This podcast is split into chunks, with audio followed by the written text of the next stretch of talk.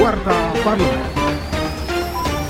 Bersama saya Niken Wardiningsih, inilah Warta Parlemen.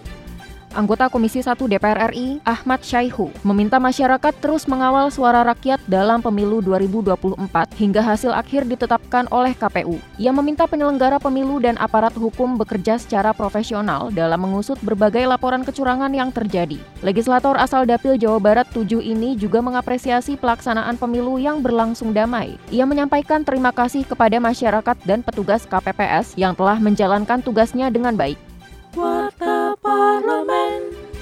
Anggota Komisi 7 DPR RI, Bambang Hermanto, meminta PLN meninjau ulang data rasio elektrifikasi nasional, mengingat masih banyak wilayah terpencil yang belum terpasang jaringan listrik.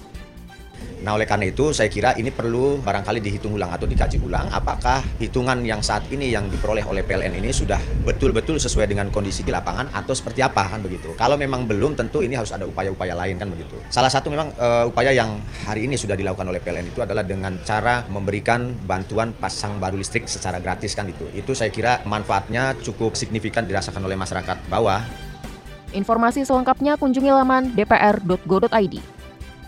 Wakil Ketua Komisi 3 DPR RI, Ahmad Sahroni, mendorong setiap kepolisian daerah untuk membentuk call center untuk membantu petugas KPPS saat membutuhkan pertolongan medis. Layanan kesehatan itu harus selalu aktif sepanjang hari sehingga menjamin penyelenggara pemilu. Sahroni menambahkan, seluruh jajaran Polri harus memberikan perlindungan maksimal kepada petugas KPPS. Ia mendorong jajaran kepolisian di tingkat Polres hingga Polsek responsif terhadap situasi di lapangan.